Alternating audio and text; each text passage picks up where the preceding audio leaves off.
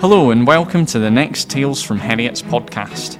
I'm Zack Hassan, a former pupil from the class of 2012, and I have the pleasure of leading this episode, which sees us look back to World War II, paying specific attention to the Serbian boys who were gifted an education at Heriot's in 1916. This recording leads on perfectly from Jack Pentland's earlier episode covering the Gallipoli campaign in World War I if you haven't checked that one out yet, you can do so after this. So without further ado, let's delve back into the Heriot's archives and cast our minds back to the early 1900s. In the late spring of 1916, a ship made the short crossing from Le Havre in France to Southampton, transporting a group of Serbian children who had escaped from a conquered Serbia. Around 350 children made the crossing and were provided accommodation, food, and free education across the UK with the support of the Committee for the Boarding and Education of Serbian Refugees. In June 1916, Sir Edward Parrott, on behalf of the committee, asked the governors of George Heriot's Trust to grant free education at George Heriot School to 10 Serbian boys. After consulting with the headmaster, the governors granted the request. The boys started at Heriot's in September 1916.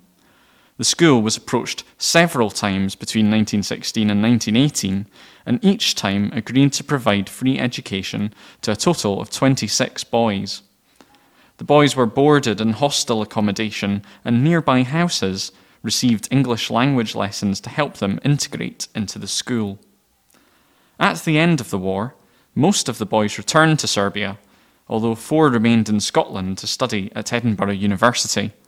A plaque presented to the school by the Serbian boys still hangs in the old dining hall.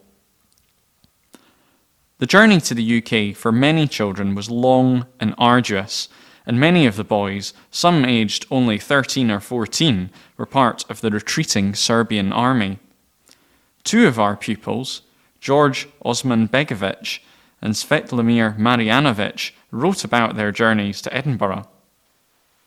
Dear Mr. Editor, perhaps you would like to have a letter from one of the Serbian boys who are now being educated at George Heriot's School. I was a corporal in the Moravska Divizia of the Serbian army when I left my birthplace near Niš, the old capital of Serbia, on October the 24th, 1915. I was then 16 years of age. Next day, the enemy Bulgarians came to the village. The first day I travelled alone. None of my relations were with me. But on the following day I reached Laban, where I met my sister's husband, and with him I was four days. Then I lost sight of him, and I went with Serbian cavalry to Prizren. After the soldiers and people left Prizren, we walked long journeys through the mountains, sometimes from five o'clock in the morning until ten o'clock at night. One night I saw a fire burning in the mountains, and I went to warm myself at it. There I found five Austrian prisoners who were very hungry and very dusty. I spoke German to them, and among them was a gentleman whose son was with me at school in Vienna. I had a large piece of bread in my haversack which I bought at Prizren, and I shared it with them all. I said to them, Have you any money? And they replied, We have nothing. I gave each of them two silver dinars, the equivalent of two francs, for my mother had given me five hundred dinars when I said goodbye to her. I fell fast asleep by the fire, and when I awoke in the morning, I went with a crowd of soldiers, men, and boys to Debra. There I found my cousin, who is a captain in the Serbian artillery, and then after another month I came to Durazzo. Here the German aeroplanes dropped bombs and destroyed many houses and killed many people. Then the day came for us to leave Durazzo. Half an hour before we left, the Serbian crown prince went on board a Red Cross ship for Corfu.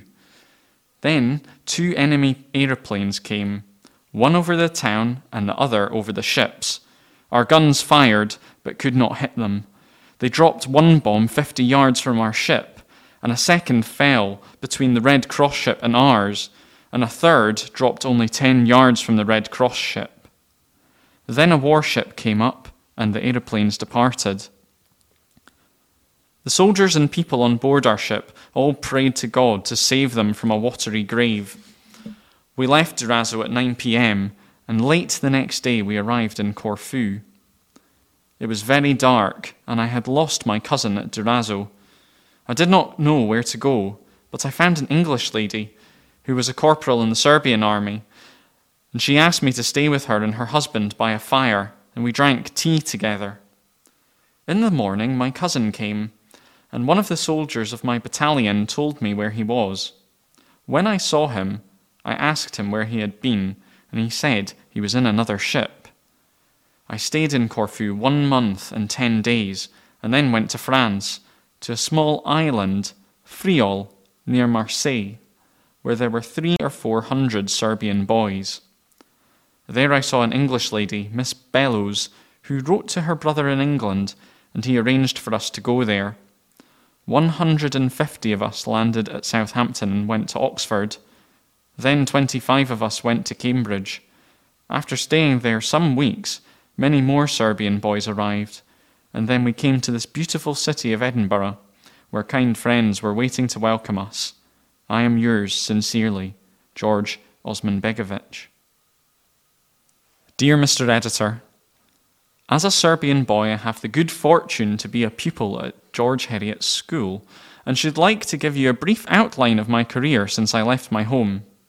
My birthplace, called Kuchevo, lies in the valley of the river Pek and is 20 miles from the river Danube. When the Austrians and Germans began their advance, their artillery bombarded the hills which were around my place, and their cavalry patrols came near it. We had orders from our government that every man and boy from 15 to 50 years of age must evacuate the place before the enemy's army occupied it. Of course, I did not like to be under the Huns, so I went off. Some days after, I found my father and uncle who were in the cavalry of Kambinovan Divizia, and I joined them. Every soldier had a horse for only a short time, because through Albania we had no food for them, and as they got very weak, we had to leave them behind. During our journey through Albania, we had several fights with Albanian people. They tried to take our horses and food, but they were frequently repulsed. After a few days, we reached a place near Durazzo which was called Kavaya where we were for about 20 days. During that time, six of the Austrian battleships full of soldiers tried to come into Durazzo, but failed to make an entrance. We had only one gun, but managed to sink two of the enemy's ships. One of the other four took fire, and after a little while it also sank. The other three ships steamed back, but the French fleet met them, and they were all smashed up. We caught some of the Austrian soldiers who jumped from the ships when they began to sink, and they said that they got orders to occupy Durazzo and to make prisoners of all our soldiers. On the second day, an Austrian aeroplane dropped little pieces of paper on which was written, It is better for you to deliver yourselves up. You will be sent to your houses. If you don't do that, none of you will see Serbia again. But we did not mind that. After a few days, we embarked in ships and sailed for Corfu, which we reached at midnight. I remained in Corfu for 25 days, during which time we received new uniforms, horses, and necessaries. Some days after, we got orders that every boy who was under military age must leave the army and be sent to France. So I left the army and went to France, where I remained on the Isle of Friol near Marseille. On it, were about 300 Serbs. There I saw an English lady, Miss Bellows, and an English gentleman, Mr. Balls. Miss Bellows wrote to her brother in Britain, who arranged for our coming to Britain. Mr. Balls came with us to Britain, and he is still with Serbian boys at Oxford.